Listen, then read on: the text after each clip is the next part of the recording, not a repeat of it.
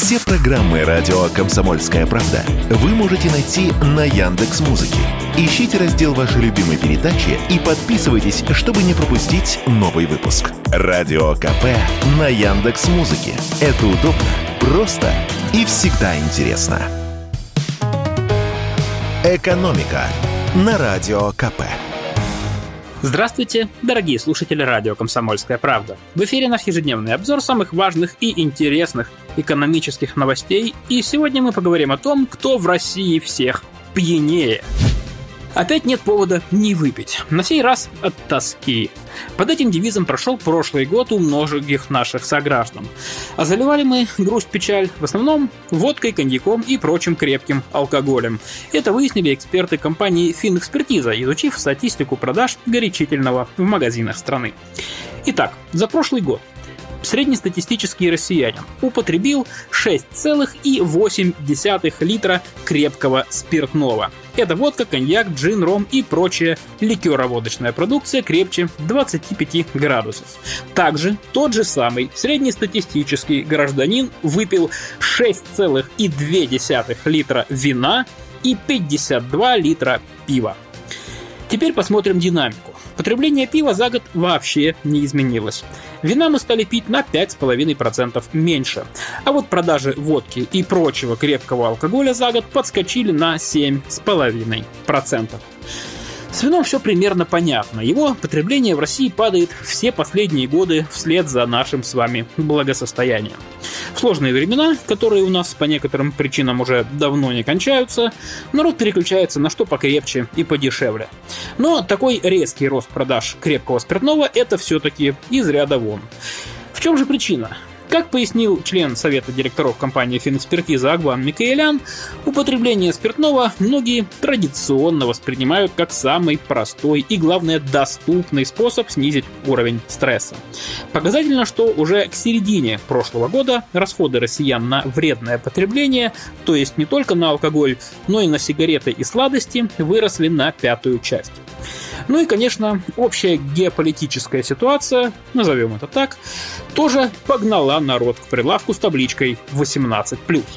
Как поясняет эксперт, рост продажи ликероводочной продукции крепче 25 градусов происходил на фоне ухода из России многих зарубежных алкогольных брендов.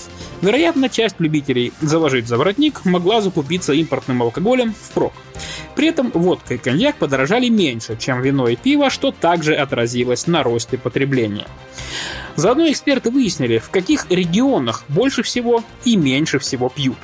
По традиции равнодушны к спиртному жители республик Северного Кавказа. Например, среднестатистический житель Чечни, Ингушетии и Кабардино-Балкарии за год выпивает меньше литра водки или вина. А в северных и сибирских регионах картина ровно противоположная. Как показывает статистика, именно в Карелии, на Сахалине, в республике Коми и Магаданской области живут главные любители выпить. В год они употребляют нет, вернее, даже злоупотребляют больше 14 литров крепкого алкоголя. Холодно, однако.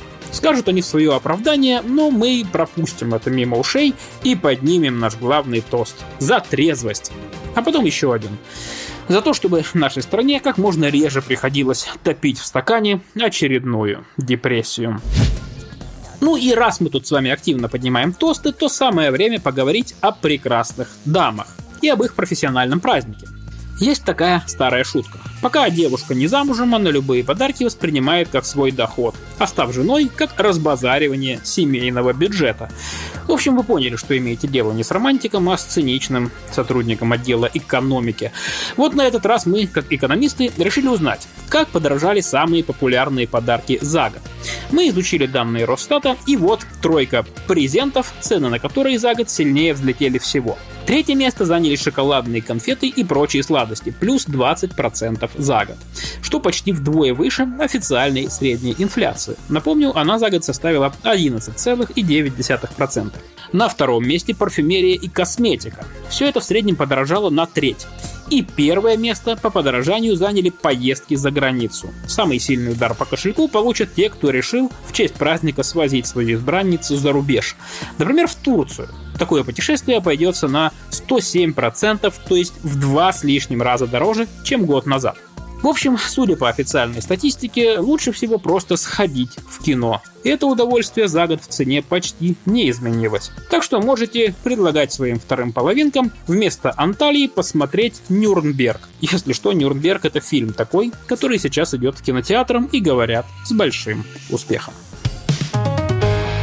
Экономика на радио КП.